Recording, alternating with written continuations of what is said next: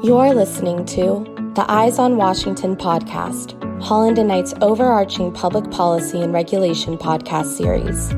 Our public policy and regulation group has an ideal combination of lawyers and lobbyists with a comprehensive understanding of the federal policy and regulatory process. This series will shine a light on the shifting dynamics of governmental entities and the ensuing changes in economic or political policies, laws, and regulations that can have a critical impact on the health and future of your business. Thank you very much for joining us. I'm Dan Sennott of the National Security Practice Group here at Holland and Knight, and this is Eyes on Washington podcast. This is the final podcast in our series on the National Defense Authorization Act, or NDAA. In this podcast, we'll talk a bit about what's on the horizon in national security and what we can expect DoD and Congress to focus on in the coming year. I can't think of anyone better to talk about this with than uh, Jason Klitenic, who's the head of National Security, Defense, and Intelligence Team here at Holland and Knight. Jason, it's a pleasure to have you here. You have a really incredible background in intelligence and national security. Could you tell us a bit about your background and your practice here at the firm? Yeah, thanks, Dan. Um, one, thanks for having me. And uh, one of the highlights of this for me is Dan, you and I are doing this in person. We're like we're actually like real human beings. We're we're sitting in a room, we're we're staring into a speaker, and we um, I think we're socially distant. I right. think we're socially distant. Um, yeah, my as, as, you said, you and I obviously are colleagues here at Holland and Knight in the DC office. You and I are both members of the firm's uh, National Security, Defense, and Intelligence team. Here at Holland and Knight, we represent organizations, companies, individuals in a wide variety of national security related matters. It spans everything from uh, government contractors who support the warfighter and intelligence community agencies uh, with a variety of services and products.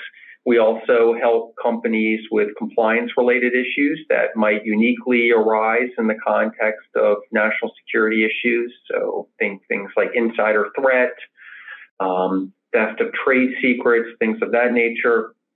And we also have, as, as you might imagine, a, a really robust uh, M&A practice here at the firm that specializes in uh, assisting companies that are buying or selling uh, within within the national security sphere. So these are uh, companies meant all around the country, but many of which happen to be in the DC area, uh, and those are companies that uh, much of their mission is to again support the government, government customers in both the DoD and IC space.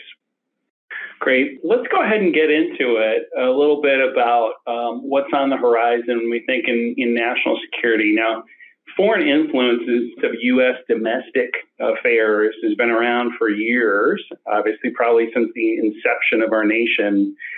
How do you think it has evolved and changed over the course of the last few years? Yeah, a few things. One, you know, we we have uh, technology, right, and and technology, technology for good, right. There is no greater power. There is no greater weapon. It's something that all Americans will just focus on our country for now. We it's part of our everyday life. We all carry a phone wherever we go. We, you know, a lot of us have you know our laptops wherever we are. We're glued to a TV, uh, computer, uh, such as it is. So technology technology is good, right? So you can quote me as saying that technology is good. Now there are other aspects about our, our country that are also wonderful, and we have this thing called the First Amendment. Americans, we are free to express ourselves we believe in the marketplace of ideas. And as long as you don't uh, do something to cause harm to others in this country, you can pretty much do uh, whatever you want, whenever you want. And that's why we are the great country that we are. Now, our adversaries also recognize this. When I was, before I, I rejoined Holland and Knight, I was the general counsel to the Office of the Director of National Intelligence. And a lot of what we did, we coordinated closely with the 17 agencies that make up the U.S. intelligence community. And so a myriad of issues cycle through the intelligence community, but one particular issue that was front and center for a lot of my tenure there was uh, countering uh, malign foreign influence, um, interference with uh, elections, election security issues. And you know, one of my, my, one of my takeaways from working on those types of issues is just how, from the government's perspective, just how difficult and challenging they are. And they're challenging for a variety of reasons. And one of the reasons why they're challenging is, you know, here here in America, in the United States, we don't do things like uh, have crackdowns on social media. You know, we don't. The government doesn't monitor. We don't monitor social media. We don't do things that authoritarian regimes do. Rather, we think a better system is to let people express their views um, however and whenever they want to, even if those views are wrong. Well, our adversaries recognize this, and they've become pretty adept at uh, putting out false information, disinformation, misinformation that has several different types of nefarious intent. One of the types of nefarious intent is to undermine our political system to put out false information about various political candidates, maybe candidates who they think would, if they were to hold office, it would not be in, in their foreign nation uh, best interest. Uh, another thing they do is anything essentially to kind of uh, create chaos, undermine who we are as Americans. So some of the things that uh, people see on social media or things that purportedly are news that people read about regarding public health and COVID and vaccines and masks and side effects. Um, you know, a lot of that is done by groups, again, looking to undermine our, our national security interests, our U.S. interests. And then the third sort of catch-all category, I would say, is our, our adversaries, again, very adept at putting anything out there, and it's in their interests, uh, anything out there that tears apart our social fabric as a country. And so when you think back to some of our recent social justice issues that we've gone through at, as a nation, you know, our adversaries are, are watching that and they themselves are putting out information that they think will, rather than bring us together as Americans, uh, try and divide us. And so that, that's another sort of category of misinformation. All these things are, are again, they're, they're difficult to counter. It, it's not always easy to attribute to who these actors are, you know, nation state actors, um, terrorist organizations, rogue actors, the, you know, 14 year old kid and sitting at his bedside computer in the shadows of burned out smokestack somewhere in some you know gosh forsaken place launching cyber attacks. So those those types of things are really hard to really hard to counter. And again from my perspective and, and from certainly from our government's perspective what what makes them so important is that they they truly do seek to undermine who we are as a country you know something so basic as having people question the credibility of an election. You know that that's a that that's a really significant uh, and disconcerting you know moment event, and whether it's a federal election, a local state election, but when people seek to undermine Americans' confidence in our own democratic system and our own ideals, that is that's a powerful thing. So this year in particular, it being an election year, being midterms, very important elections coming up. If you're in that space, if you're running uh, either a social media website or you're just in in cyberspace, you have a presence there. What kind of things should folks be looking out for uh, yeah. in the run up to this election? Yeah, I think a, a, a few things. So one of the things that makes this so difficult about how do you counter these types of actions, and there certainly are things that you can do to, to counter them. But you know, how how if someone, let's say, a foreign adversary inserts into a an election a piece of information that is false, it's fraudulent in, in all respects. How do you counter that without making it an issue in and of itself in the election? And so, you know, I know that the government does what they would, they do a lot of briefings. They do a lot of briefings to members of Congress on a variety of issues in, in their oversight capacity, but they also brief uh, people who are running for office at various levels if there are, are uh, instances, evidence that suggests those people are being targeted, right, by by uh, what I'll just refer to as maligned actors. And one of the challenges with that is, you know, you you've briefed one one party, but then do you brief the other party, you know, the person who, who they are running against? And in doing so, do you run the risk of one of those people saying, aha, this, you know, I, I am so feared by this foreign nation that they're you know putting information out there about me uh, to make it look as if you know fill in the blank. And so it's just really hard to kind of manage these issues without, again, making them issues themselves in, in the election.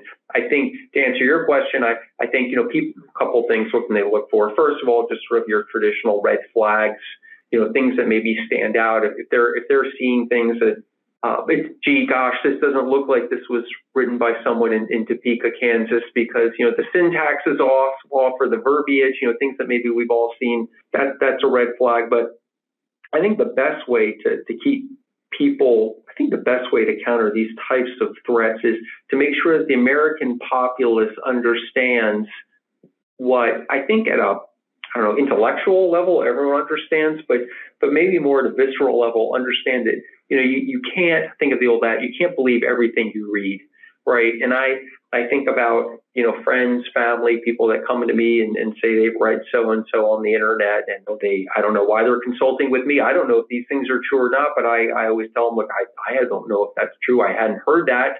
I don't believe everything that I read on the internet, but I I think people it's important to I think keep things in perspective when they see things, when they read things, and ask themselves, does this you know, does this seem reasonable? One of the things that I think, again, maybe getting back to COVID, and, and I think I think this is a salient point. Hopefully, it's relevant. I, I was recently speaking with someone at the FBI, and uh, we were talking about you know various downsides of, of the pandemic and, and, people not showing up to work, and just operationally, you know, some certain challenges. And, and you and I are at a law firm, Dan. We like coming into the office and uh, a lot of our colleagues are here, but some of them are not, and we miss them. But um, but one of the other things that the bureau is seeing is that people who, because of the pandemic, and they're not going into work, a lot of folks are sitting in front of their computer all day, every day, right? And they're sitting at their computer and they're reading things on social media and, and other means, and maybe in years past before the pandemic, if they were in an office or, or a manufacturing plant, they'd be standing around the water cooler and saying, Hey, I just read this following article. It seems kind of crazy. And then they would bounce ideas off each other and someone would say, Well, I don't I don't know. That doesn't sound right, you know, Dan. I think, you know, I that I actually have you looked at this, this is but but what's happened is people are now they're sitting at home and they're sitting in front of their computers. And the way that, getting back to technology, the way that artificial intelligence works is the more uh, information that you seek that has a particular view, the more information you're going to get that is consistent with that view, that furthers that view, even if that information is wrong. And so, you know, again, maybe tying tying the uh, pandemic into it, but but that that's for to me an example of misinformation in a uh, just a really dangerous environment where a lot of a lot of folks are isolated. They're not they're not socializing and maybe in the ways that they normally would, and it becomes and I'm just going to use this term broadly, but it becomes sort of a, a breeding ground for people to become radicalized in their views, and and that's a dangerous thing, and our adversaries recognize that also that's an interesting byproduct of this of the COVID pandemic, and and no doubt that our adversaries have figured that out and are exploiting that to some extent. Uh, and speaking of disinformation campaigns, let's talk about recently um, Russia has invaded Ukraine. There are obviously a lot of really, really bad consequences as a result of that. But can you talk through what we can expect to see some of the second, third order effects regarding cyber attacks, other things that we can expect to see in our as we respond to this um, aggression by Russia? Yeah, no, um, you know, for me, what, what's so interesting, and I, I, mentioned this to you, I, I had lunch with a, a good friend of mine yesterday who I had previously served with in government, and, and he pointed out to me. So this is not my original thought, but but he pointed out to me what what's so um, horrific uh, and interesting about what is currently happening in Ukraine is, you know, in in the past we have seen things like World War II, a conventional land war. You've got tanks, missiles, guns, troops on the ground. We we've seen that. We know what that is. We've also seen fast forward. We've also seen what you know a, a, a cyber attack looks like. One one country um, seeking to take out a uh, another country's critical infrastructure, and that's happened in uh, Baltic republics and elsewhere perpetrated by the Russians. And you know, so we, we know what that is. And and this what's happening now, I think what we're going to see, if it's not already happening, is you're going to see a conventional land war, an invasion, one country invading another country, crossing its borders, and then you're going to have a, cyber attacks, cyber intrusions laid over that and with it, and it's all going to be happening at the same time. And so, what does that mean? It, it, it means you're going to be seeing, I think, things like denial of, of service attacks. So I don't know. I imagine they may try and turn the lights out. They're going to hit the power grid. You know, maybe they'll hit other the energy sector, other key things that keep a, a country like Ukraine going. I mean, if you think about our own country, you know, our, our own financial systems, the New York Stock Exchange, those are all incredibly vulnerable things that you know, those those are the types of things that, that I worry about.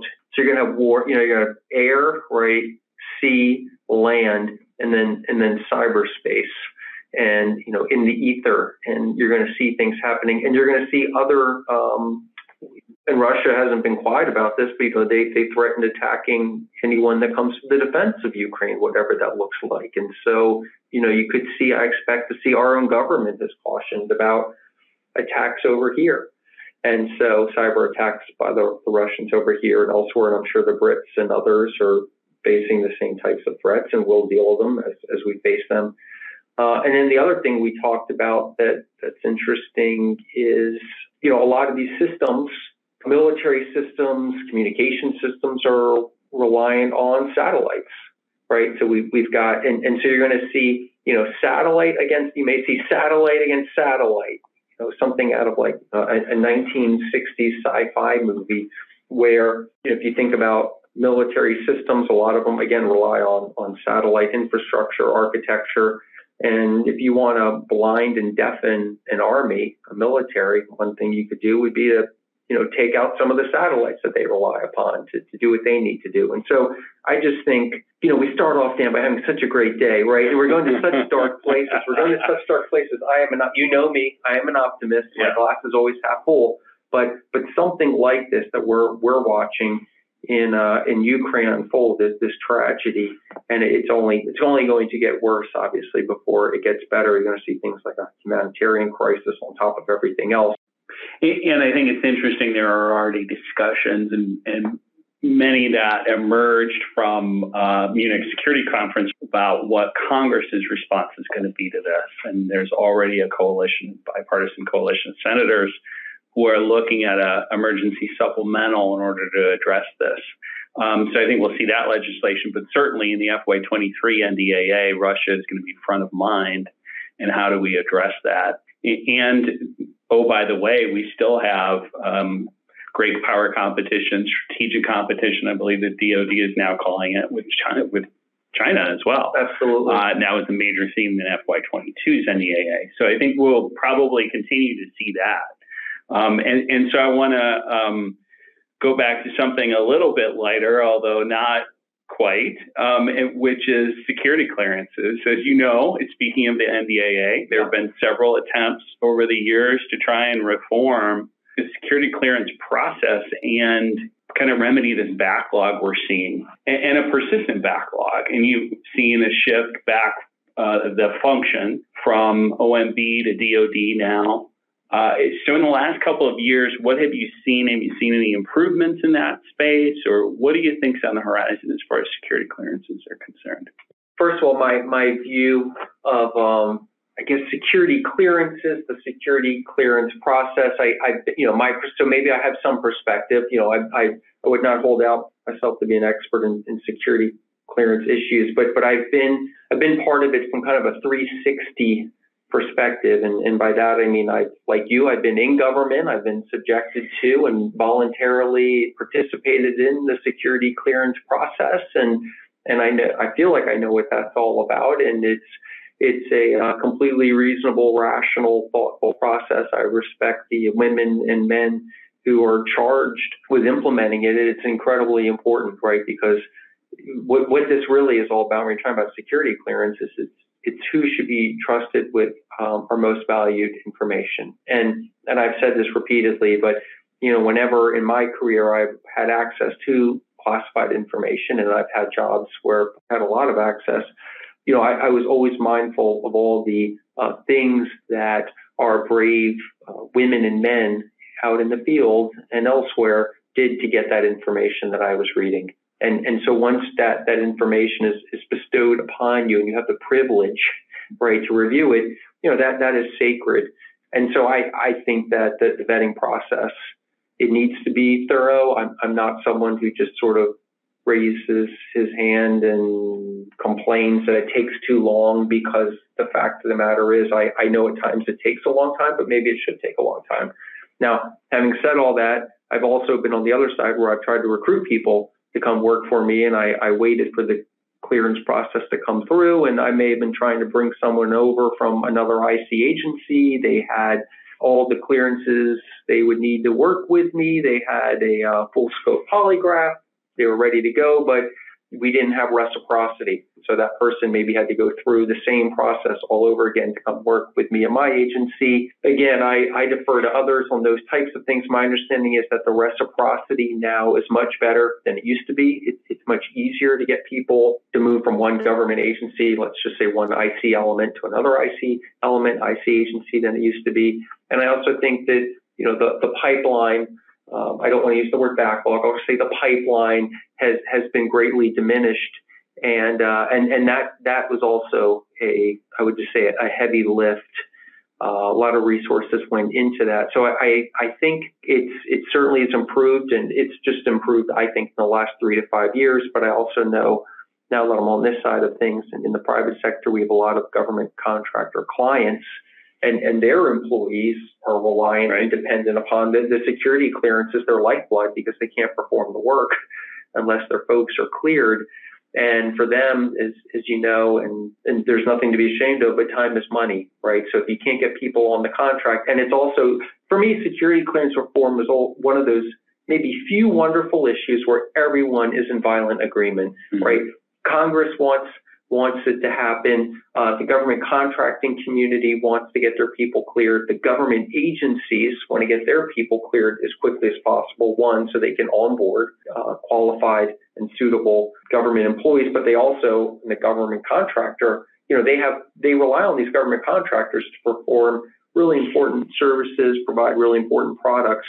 And if they can't get those folks cleared, then there's a gap. And so everyone agrees that we can make great strides in security clearance and, and how we do it and and the timeliness. I it, it is one of those again rare rare issues, rare topics where I think everyone it truly is one of, of common interest, common concern. Yeah, and I think one of the related issues that there is common interest and um, universal agreement, and we saw this in the FY22 NDA, and I assume it's going to be an issue for years to come, is um, security of U.S. technology and we have seen an incredible amount of intellectual property theft by China and others.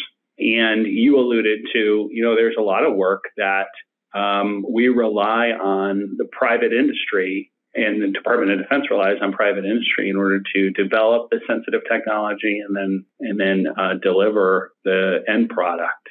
So, any thoughts on how that is going to evolve over the course of the next year or so?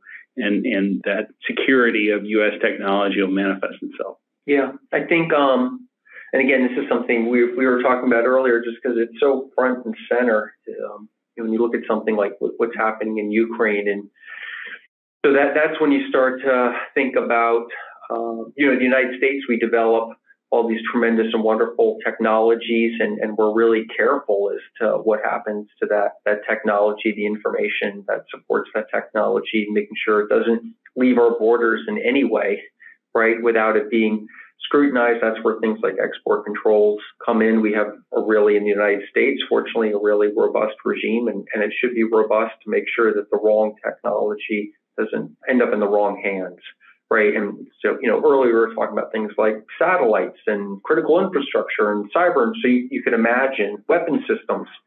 So these things that we develop and give us an advantage against our adversary. You know, for me, the, the simplest uh, example, because it's just something that's always resonant, you know, night vision goggles, right? Night vision goggles. Well, that, you know, Dan, you're, you're an Army veteran, you understand the benefit of, of night vision goggles and being able to see in the dark when your enemy cannot, right? So that that's a huge, huge advantage. And so you get things like night vision goggle technology, and all of a sudden you see now all of a sudden your adversary can see every bit as well as you can, um, all because the technology got loose. So yeah, I, I think that I think we will see, particularly as technology continues to be so tied to defense, national security. You know, we're kind of past the days of the homing pigeon and the cavalry, you know, and it's just, and, and it's just, it's baked into everything. It's just baked into everything. And um, military communication systems, weapon systems, GPS, I mean, it, it's the whole thing. And so I, I expect you'll see our, our government continue to be really energetic in the way it approaches it, really energetic in the way and make sure that as best it can our universities, you know, research institutions that their developments, their technologies are protected in the pharmaceutical industry. I mean, you know, we're, we're here to talk about national security, but it, it just transcends every industry, chemical industry, pharmaceutical industry. And because these are all things that are you know, our adversaries would love to get their hands on. And normally, you know, I'm pretty Pollyannish, and I would say to make the world a better place, but I'm not. I'm not so sure that's true. Well, it, you know, this has been a great discussion. Any last point you'd like to leave us with on the landscape um, in in national security in the coming year? Yeah, you know, I I just think that the you know the world. Uh, it, maybe it's because it's cloudy out there, you know, and but but the world continues to be a dangerous place right? But I, I think that good always, right? Good always overcomes evil. We know that to be true, or you and I would not be sitting in this room right now. And I, I think that governments philosophically aligned, culturally aligned, same value systems, you know, frequent, you know, we'll, we'll join together. I, I keep thinking about just because it's so fresh on my mind, you know, what Russia has moved into Ukraine. And I, I, I, don't see how that really was in anyone's best interest, but but it's a reminder that it is a dangerous world, and that's where I'm heading with this. It's a dangerous world. We haven't even talked about things like terrorism, you know, and and that's not going away. But I think that the sector, the services, the women, the men, both in government, the companies that support the warfighter, the intelligence officers, the community at large, those people work you know, I mean, they do remarkable things, right? They do remarkable things all day, every day, without the limelight. And uh, and and those are the people who you and I have both had the privilege to serve with, serve among, and those are the people that I have the most confidence in. And those are the people who ultimately, when we're in a jam, they're the ones who are going to get us out of it. And so, future's bright, feeling really good about things and uh, but the world the world is just going to remain a dangerous place. That's just the the nature of things. Well, I couldn't uh, imagine a better way to end this uh, NDAA series than this conversation, and and really great to get your insights. And and thanks, Jason, for being here. Thank you.